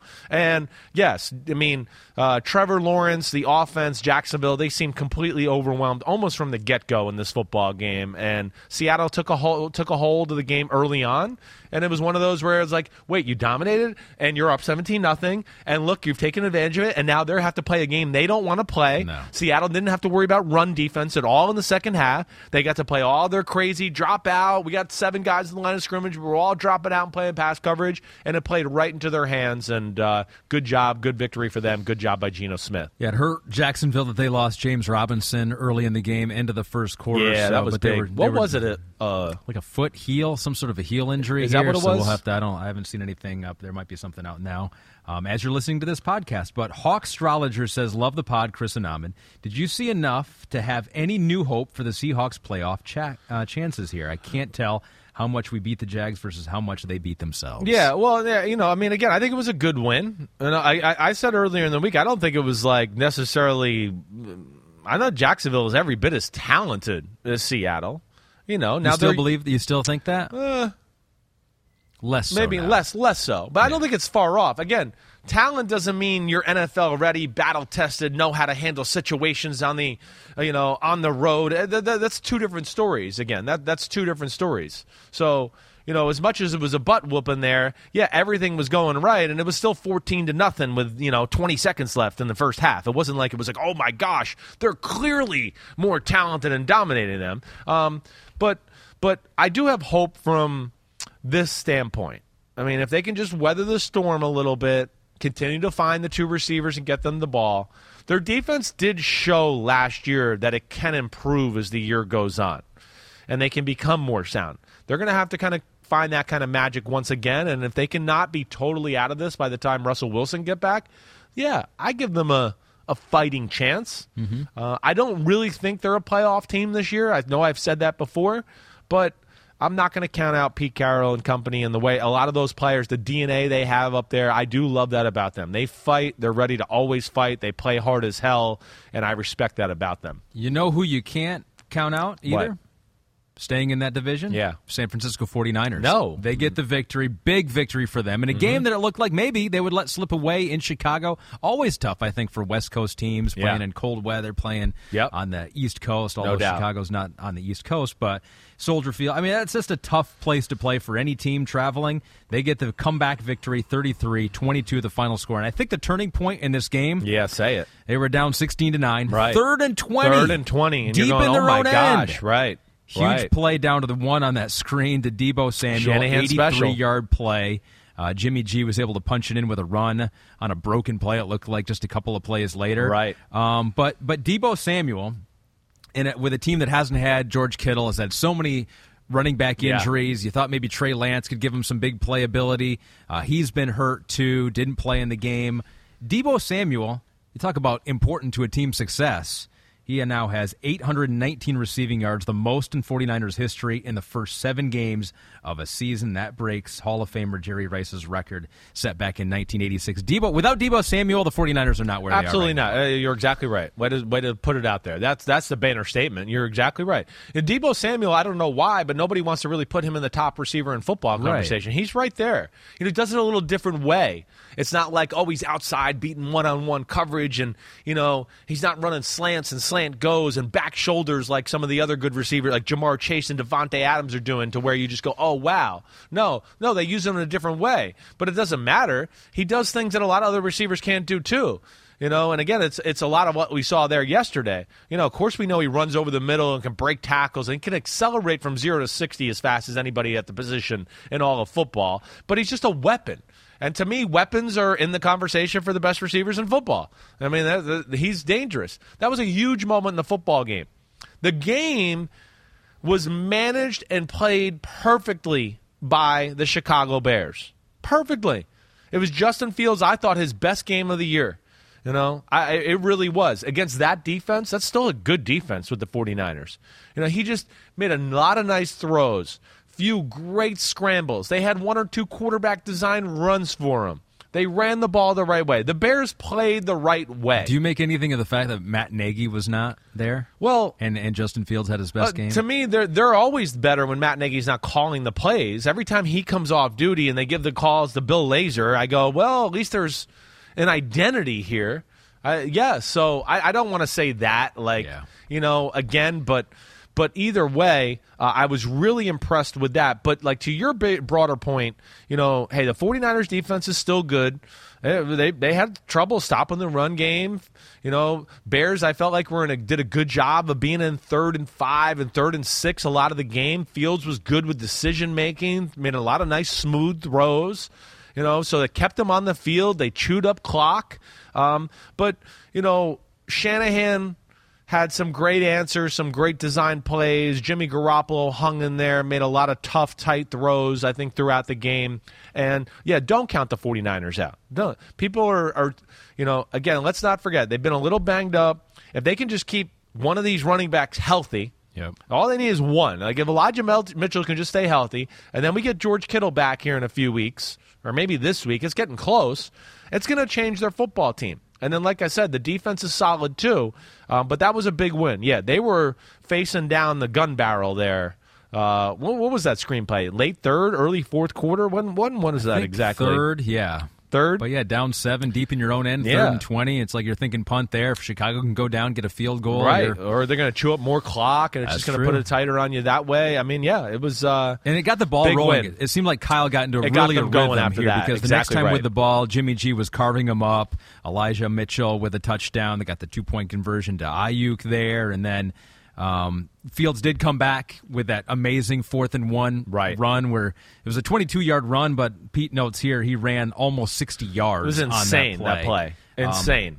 he's fun to watch. He is. Justin Field, uh, like really, like the things he can do well. Yeah. really fun to watch. No doubt. He's, got, he's he's definitely. I mean, he's got a gear that you know most quarterbacks don't have, and that's where he's special. He But- really is. But yeah, But despite that, yeah, Shanahan kept him in the groove Shanahan there. got going, and the run game got going. That's And really what killed it in the fourth quarter, or at least the third into the fourth.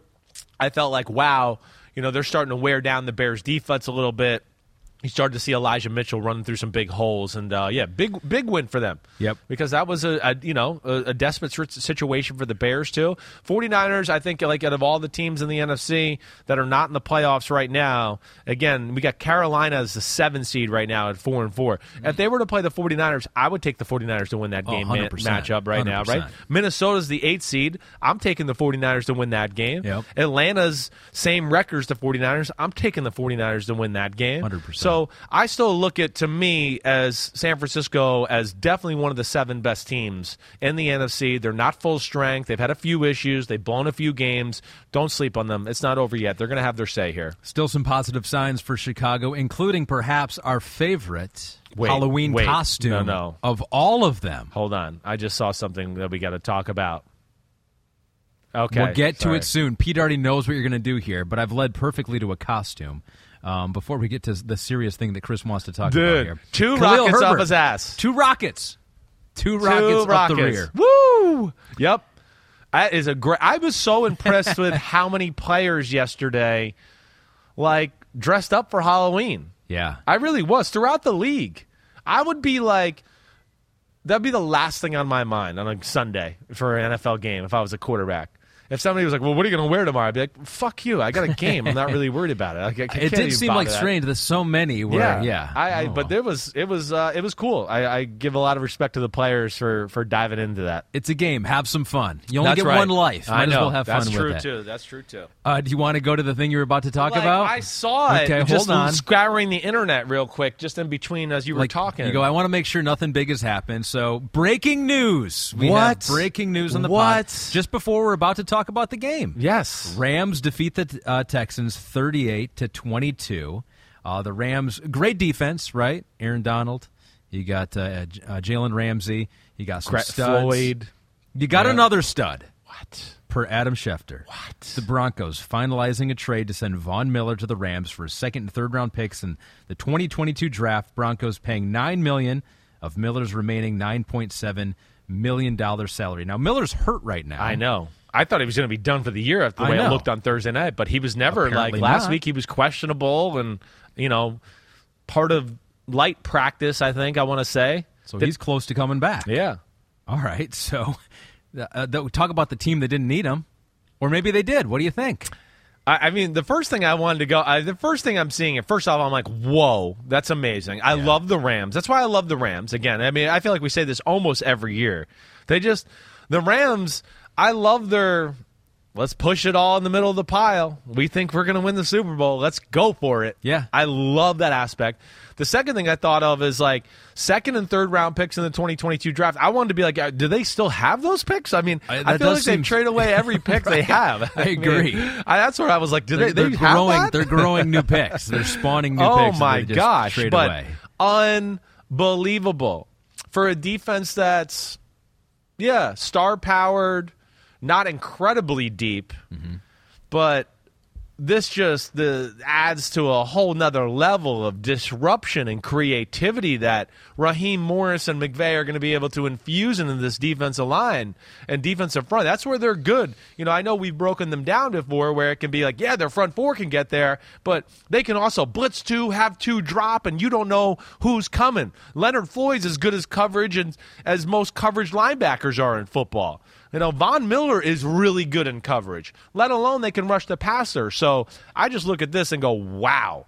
Like, wow, wow. And he might not be able to play for a week or two, but who cares? He might make his debut though. Sunday Night Football versus Tennessee. That would be uh, awesome. That's what we're hearing at uh, Oh, this my early gosh. juncture. So now knowing that Von Miller was out there, available for a trade, who should have done this deal? Rams did it. Well, there, Who the rumors were out here that that Von was definitely a trade rumor or target. Yeah. Um, you know, I look at it. You know, of course. Who missed the boat? Well, Baltimore's a team I looked at that could have used a pass rusher. Um, you know, they're gonna pa- they're gonna they're gonna want to trade the teams in the NFC for the most part, right? I mean, Sure. I, I would think so. And as I look through that, yeah, the Packers, of course. You know, the Packers. I'm not going to say that. Za'Darius, it sounds like, is coming back for Sean Gary. Uh, he has really played well, so I'm not going to go all in on that one there. A second and a third is pretty hefty. Pretty heavy. I mean, Dallas again. I mean, they probably don't some have to. There's probably some They are a. Super Bowl team to where maybe, but eh, I don't know. I, I can't sit here and look at any team that's like towards the top of the NFC and go, "Oh wow, they needed him."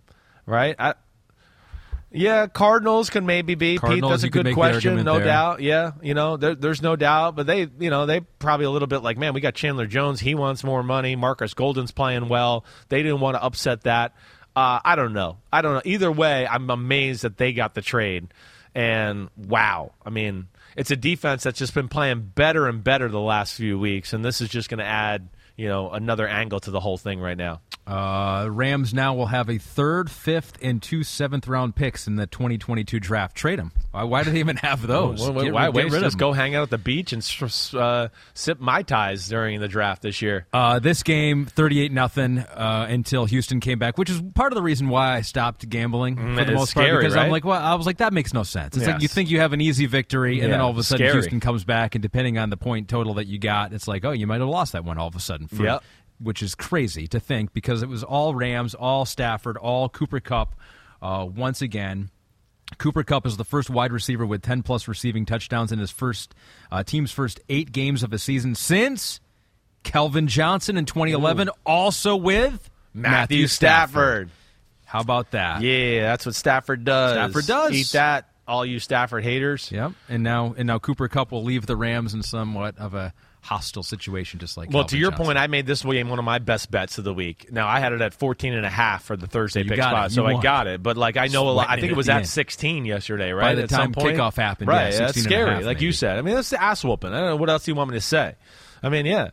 I mean, the, the Rams are on a different level. The Rams, when healthy, are, you know, they're one of the best teams in football. In fact, I think they're the best team in football. I, I've kind of been saying that the last few weeks. I, you know, there was two bad quarters against the Cardinals. Other than that, they've kind of outplayed everybody else in football all year long. significantly too. It's like Significantly, not even close. blowing teams out, right? Like not even letting you hang around.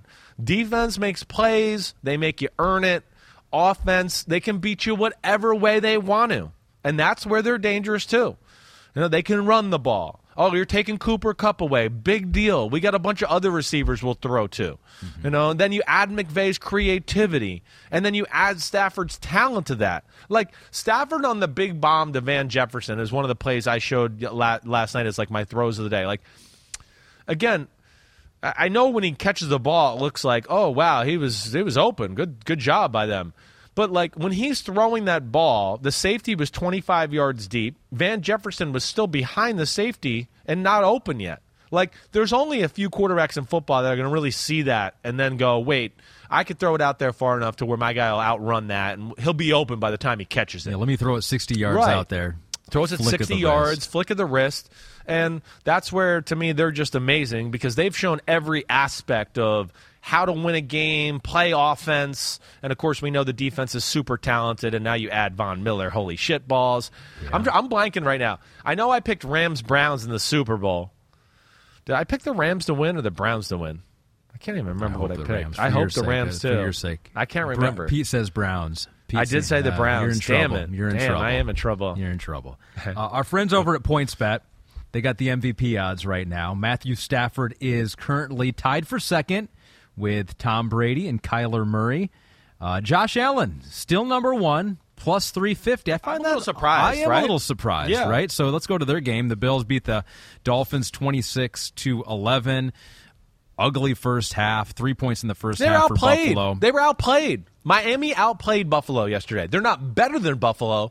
They outplayed Buffalo yesterday. For the whole game or just the first? For the most part, half? but they just screwed up like four or five plays, and just uh, that was the difference in the game. They had their asses on the ropes, missed field goals. Going to go up 6 3 at the half. You're sitting there in, what, this 15 yard line. You snap the ball into the guy going in the motion. I mean, yes, it was not an impressive game by Buffalo by any stretch of the imagination. I'm sorry to cut you off there, man. I just got excited. No, so I mean it, that's that's the whole discussion on this game. I mean, Yeah. it's, maybe it's one of those games where if you are Buffalo and you have all these expectations and what they were coming off a bye too. yeah, that yeah, right. So Coming it's off the like, bye, lost to Tennessee before the bye. expect to come out of the bye a little bit. Two you know, things I think more jump of an out. edge. They had to play Vrabel, and now they play Flores. Yeah. They run the New England offense. They, so that, that's one thing I go, well, uh, you know, I know I'm going to take that into account. Like Vrabel and Brian Flores are going to know Brian Daboll about as well as anybody in the sport. So Yeah. they're going to know how they want to attack. But it was Strugglesville for the Bills offense yesterday. I mean, Strugglesville. And Allen, that to, to our to our you know point with like points bet right here, and him being the leader of the MVP. Like I understand it because they're going to ride him, and he's just going to throw, and he's going to be the leading rusher, and Yeah. he's going to make plays. But for my money on that list there, I'm I'm going Stafford or Kyler Murray still. I know I know the Cardinals lost, but you know, again, I don't think Rondale Moore is going to touch a punt back in his own area or drop or, or Kyler Murray's going to rifle some screen pass to him. Like that that that's them them messing up. I'm not going to sit there and go, "Well, I just think different of Arizona now." Yeah. I know Green Bay played that game perfectly and all that, but to to to the point of you know, Buffalo. Um, yeah, I'm surprised that Allen is still such a significant leader, really. I mean, a significant leader on the points bet odds. Uh, he's awesome. You know that. But this brings me back to my point of like, they need another guy on offense. They need another guy on offense. I know people think like I, again. I, I I keep trying to tell people because I hear too many of like my well, the Bills' offense has weapons.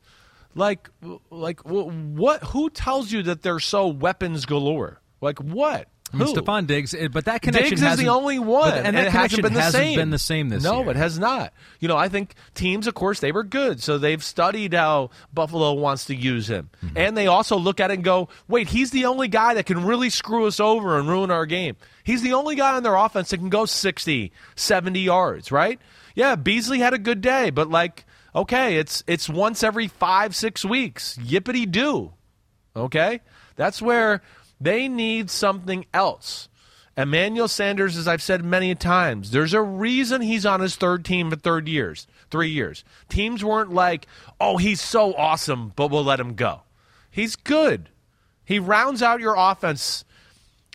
Right. Four targets, zero yards for him yesterday. To me, they need another element on that offense. I know there's been talk about Giants trading Evan Engram up there, maybe. Hmm. You know, that would be interesting. You know, I've said all along if I'm Buffalo, I'm calling the Browns and trying to get Odell and do something of that. You know, they to me need to make a move like the Rams a little bit. You're in the window. They're really good. I think they could use one more stud on the offensive side of the ball, and that would change their football team. We'll see. But yeah, that was not like a win yesterday that makes me feel ooh warm and cozy about the Bills. Yeah, unlike the week two win over Miami that was thirty five nothing. That if that happened this past week, we'd be thinking a whole lot differently. Uh, Dolphins they they have troubles. We've talked about it. We'll probably continue to talk about that. But let's get to give me the headlines presented by Hyundai. We got three more games here. We'll start with the Broncos now. Von Miller less. Uh, they did get the win over Washington, seventeen to ten. Uh, your headline for this one? Um. Oh no, No, hold on. I got it. All you, right. you got it. Just uh, think. Blow. Bl- uh, yeah, who blew it less? Okay. Who blew it? Bl- The kicker. That was easy. I want to say so many other funny things here, but who blew it less? Nobody wanted to win this game. Yeah. I mean, first off, Washington, you know, what is it? Three blocked field goals in two weeks, two yesterday, Two yesterday, one in a big moment, right, in the fourth quarter when it was 10 to 10, and they kind of were controlling the game, and you're thinking, okay, they're going to go up 13 to 10 and put the pressure on it. Blocked field goal, what happens? Uh, uh, Broncos go down and score a touchdown and go up 17 to 10. So that was a 10 point swing right there, you know, basically for the for the Broncos. Um, yeah, I mean, uh, both of these teams, I'm kind of just like, Bleh. I mean, I, I don't know. I mean, but here's the thing: Nah. Denver's four and four now. Yeah, I mean, Four they're and not four? out of it. No. you got seven teams who are making the playoffs, but they just traded Von Miller. I know. Because Would you would you be upset if you were a Broncos fan? I, I don't think I would be. I think You it's, would not be if I- you I were a don't- Broncos fan. I think it, the bigger. I mean, the bigger picture is like, all right, Broncos, you're not going to the Super Bowl. You're not. You're not going there. I don't care what you say. It doesn't matter if you got Von Miller or not. That's not happening. You know, and it, it, they're got a second and third round pick for next year to kind of build their football team. I, I understand the thought process. You know, I, I think uh, everything's going to be a struggle for Denver all year long. They played a Washington football team with Taylor Heinicke where like, hey, Taylor Heinicke is he's just good enough to get you beat in a close game every week. That's what he does. You know? Um, but yeah, Washington, it's just defense is solid, but not as special as we would have thought. You know, offense for Washington, they seem to move the ball but never really make the plays to you know, put themselves over the edge to win football games when they got to play a good defense. And, you know, Denver, I don't know how to feel about them. Yeah, Denver's well coached on defense and has some things they like, but I don't think it's an elite defense. And offensively, you know, yeah, it's good to see Jerry Jeudy back and all that, but I don't think Teddy Bridgewater is bringing you to the promised land anytime soon. Plug and play 16. Hey, Chris and Ahmed, just a quick damn okay for Patrick Surtain, the second in the Broncos win. You talked about him a little bit. Yeah. You, you like what you've seen. Oh, well, he's phenomenal. You know, that's one where if I could take back my rank, I know I had Caleb Farley number one, uh, and I think I had Surtain three. Surtain sh- clearly should have been. I, I don't want to say clearly because the kid in the Tyson Campbell kid in Jack, uh, Jacksonville is really damn good too. But he's he's two.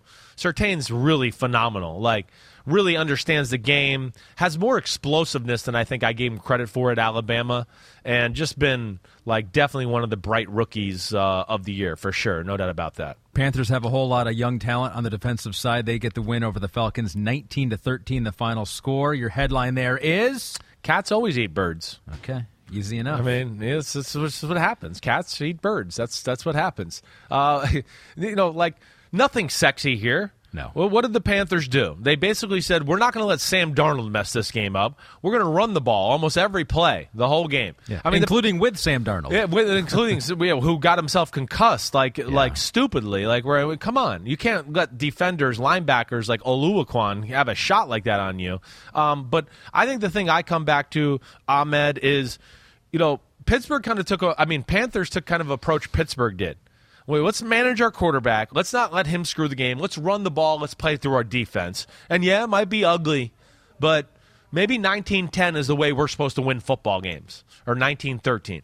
And that to me, I, I think it makes a lot of sense. At least to the offense kind of gets its bearing straight. Maybe to Christian McCaffrey can get back and help them out a little bit. But I just give them a lot of credit for hanging tough with the running game. Chuba Hubbard looked good. And, you know, the defense just clearly steamrolled the Atlanta Falcons. I mean, Matt Ryan was getting crushed. Their offense really never looked like it had a chance all day long to do anything other than like, well, maybe they'll be able to make a play to Pitts or Cordarrelle Patterson. Other than that, there was nothing going on. They did a good job covering Kyle Pitts. Six targets, just two catches, 13 yards. Stephon Gilmore was in this game. Interception his first game. Yeah, good for him. Since the trade from the Patriots, and he was uh, over Pitts a few times there. So a good game plan. The Panthers defense, I mean, that's a play. That's a playoff unit. They're a playoff defense. Exactly right. You know, they had a few weeks where, yeah, okay, they let up a few good, like few plays here and there, but like, you know, first off, you know, you run the ball for 203 yards, and you have that defense, you're going to be hard to beat. And you know, again, I think we hit on this last week, but I'm going to hit it on it one more time. You know, their four losses in a row, their defense certainly played good enough for them to win all those games. The Eagles, the Vikings, the Giants. You know, the Vikings game I can look at and go, okay, it wasn't their best, but you know, still let their offense hang around to make a few late drives in the game to to tie the game and send it to overtime. Um, so I think this is what they got to kind of do going forward here is just you know, play through the defense. Be very careful what you do with Sam Darnold, who might not even be able to play this week. He took such a big hit. So your last headline: Cats always eat birds. How do you explain this one? Oh. Eagles defeat the Lions forty-four to six. I lied. Eagles eat Lions. Yeah. uh, no, this one I got. Yeah. How about? I don't know if you saw this this week with Nick Sirianni, so it's a little play on this, but So where he talked about the flower, the team's flower like a the flower. roots. It's Right. not pretty at first, but you're you're yeah, building bring your the water roots. out to practice, and you water the roots, and they're going to grow Water underground, and it's going to help grow this beautiful flower, Yes, right? yeah. You know, um, so that's where we're going with the Scott's Turf Builder. Oh, that's your headline. Scott's Turf Builder, right? Got to have a little fertilizer on the ground. There it is. Got to have it Got right a picture there. of it. Thanks, Kristen. Yep, and you know they All in one. they dominated with Boston Scott. their run game run Boston game. Scott. 60 yards, two touchdowns for Scott, but yeah, it wasn't just him. No, it was it was a. Uh, what I loved about it was they just they showed some creativity in the run game. They went all in on the run game in this one. I think ano- this is another team that kind of said, "Wait, uh, what do we got a quarterback? Why are we trying to like think he's going to drop back and dice people up with his right arm in the passing game? That's not what he is. Let's use him to what he is. Let's use his running ability. Yeah, we know he'll scramble, but let's add to our run game in general and put people in a bind that way. So between that and then their defense, and of course we know like your Lions football team just got nothing to offer on the offensive side of the ball. No. You know, between Hockenson and DeAndre Swift are the only people on the offense that are capable of doing anything like remotely special. After that, it's just a lot of guys. And they were severely overmatched in the football game. Excuse me as I'm burping. And once they got down, you just know that your Lions team can't come back because it's Jared Goff, and there's just not a lot of weapons on that pass offense altogether. But the Scott's Turf Builder, that was a good one. I got to give Pete Damilatis credit there. I mean, I Well, know you haven't yeah. seen Billy Madison. I have not, You need no. to see Nick Sirianni's press conference and then watch Billy Madison because like there's it was like watch it was like Billy, why did you why did you draw a blue duck? Well, I've never seen a blue duck before, and I always wondered what a blue duck would look like, so I drew a blue duck. That's Yeah. what his like planting the flower in the ground analogy And sounded then they like. go, "We're all dumber now. We're all dumber forever. Listen to that. Thank you, and Uh, God have mercy on your soul. Pete wants to nickname who? Boston Scott now the fertilizer. Is The that wanna- fertilizer. I like that. That's right? great. Yeah, I'm sure he'll love Builder, that. The fertilizer. You're a fertilizer, Mister Scott. Uh, Jo says, "Damn okay." Eagles running game. Yes, it was the Lions. Sorry, It's Ahmed, okay. But the Eagles finally committed to the run, and it worked. There, you're right. And uh, good win for the Eagles and and for the Lions. Yeah, it was one of those games where it was like, all right, they could win this one. Yeah. and they had their worst performance. The Eagles looked like they the changed their approach a little bit after a few defensive players complaining last week too about being just a little too conservative. You know, they are a little bit let's play pass defense and let's not let up a big play and put a lot of pressure on our D line. And I felt like yesterday they got in the face of Detroit a little bit and we're like, no, screw you. We're not going to give you an inch on anything. And uh, made them play with a different style and I think ferociousness on that side of the ball. Cats always eat birds, except when they don't. Except when the Eagles are here. That was Give Me the Headlines presented by Hyundai. Final thing Monday Night Football. Points bets got the odds for this one. It is New York at Kansas City. Ten and a half is the uh, is the spread. scary the over under is scary 52. yeah it's a scary line i mean 10 and a half like listen i think that the giants can keep this close You know, but the thing with Kansas City is, you know, the game could be 27-20 with 4 minutes left and all of a sudden you lose 34-20 or you lose 37 to 20. That's where it's hard to bet on them. Mm-hmm. I think the Giants match up with them pretty well though. They're well coached in the secondary. I think they're going to be all over some of the Kansas City stuff. The one thing Mahomes has are no great pass rushers on the Giants. Maybe he can hang in the pocket. That's been the issue with him. I broke that down last week in the podcast. Worst game he ever played. So that's not the best for the Giants because you're going to get Mahomes pissed off, ready, ultra focused. Mm-hmm. No doubt about that. But if the Giants are healthy on the offensive side of the ball tonight, they're going to pose problems to the Kansas City Chiefs. Pete, like where are we at with like I think Kadarius Toney's playing right? Where are we at with good Golladay and Saquon Barkley? What's the latest there? Because to me that that plays into this too. I don't think either are supposed to. I don't play. think either either either are. I just wanted to make sure. But if they get Kadarius back, that'll help out. And if Sterling Shepard's out there, and then Darius Slayton, Toney expected to play. Shepard expected to play. Golladay out. Barkley Okay. out. All right. That stinks as far as Barkley being out. I would have loved them to have one of those guys because then you could really put Kansas City in the bind of like, oh, we got to be worried about the run game and Daniel Jones with the read option run off of that. Now we got to play man to man and we're in trouble. But I, I, I- I think I'm going to say the Giants keep it close. I picked Kansas City to win 30 to 24, but I don't think it'll be pretty, and I do think they pose some problems for them. Um, so it'll be interesting to see. I'm uh, I'm uh, excited to watch a little Monday Night Football with my boy Philip, who, you know, is Michael Jordan. yeah, well, he's being psychologically tortured by Mahomes and the Chiefs this year. It's, It's tough. Yeah, it's tough. This is what you got to go Dad. through as a fan. Dad, is he is he ever going to be the same? And you go, no, no, he's not. no. Conspiracy theory. Find a new quarterback. Uh, all right, you'll talk about that game perhaps Wednesday Yeah. with, uh, with Yep. Paul. He's back with you here. I'm going to be in San Diego for the Breeders' Cup, some horse racing, and then I'm taking some time there with my uh, with my wife for 10 year wedding anniversary. wow! So Congrats, man! I'll be there for a little Way bit. to go. So yeah, we Yeah. made it to 10. What are you guys doing? What are you going to do for the anniversary? ha- I don't know, hanging out in San Diego Just for a little out. while. That's a great spot She's to hang fly out. out there. uh, Beautiful a few days weather. after I get out there. Yeah, Beautiful weather, landscape. Good landscape. We'll you find know? something to do. I love San Diego. To me, it's one of the best underrated cities. And what is that? The red light district or whatever they Well, I don't know about that. What is yeah. that? What? Red Lamp District? I think that's something completely different. Red light district Yeah. might be like the Netherlands, if right? I if I end up at the red light district, it'll be our last. No, look it up before Wedding we go. It's gas lamp, gas, Gas lamp district. you know, gas gonna go lamps can be red. I'm going to go to my wife. I'm going to go, Kathleen. Hey, Hey, happy 10th you know, anniversary. Chris said to go to the red light district. I was like, Happy let's just do anniversary, 10 years. There's a burlesque down the Yeah, road. Chris Let's said go to there. do it. He said, yeah, it's not my fault. Oh, she already doesn't like me, probably. so, true. all right. That's true. All right, all right. Peace out, everybody. Ahmed, you the man. We did it. Congrats, ten years. Yep, Kick thank some you. butt in the horse racing. I went with uh, Stilleto Boy. He's gonna win. Oh, okay. Mark it down. All right, Mark interesting. it down. I haven't really handicapped it I don't. so I we'll have see. no idea. Stilleto why. I Boy's just- I like in the, the names, and Yeah. one of the names was like Knicks Go or Go Knicks. Knicks goes probably the Knicks favorite. don't go anywhere, so I can't go behind that. And I heard he's the favorite. So. He is the favorite. All right, so peace out, everybody. Check out Ahmed on the Breeders' Cup Classic this week. He'll be killing it, kicking butt. Then he's going to be kissing his wife for a while. we'll see him back after that. Yeah. Everybody, be good. Send in questions Wednesday. What the fuck happened? Podcast. We're going to break it down, get into all the good stuff that happened this past week in the NFL. Peace out. Chris Sims, Unbuttoned, presented by Under Armour. Clap, it it up. up.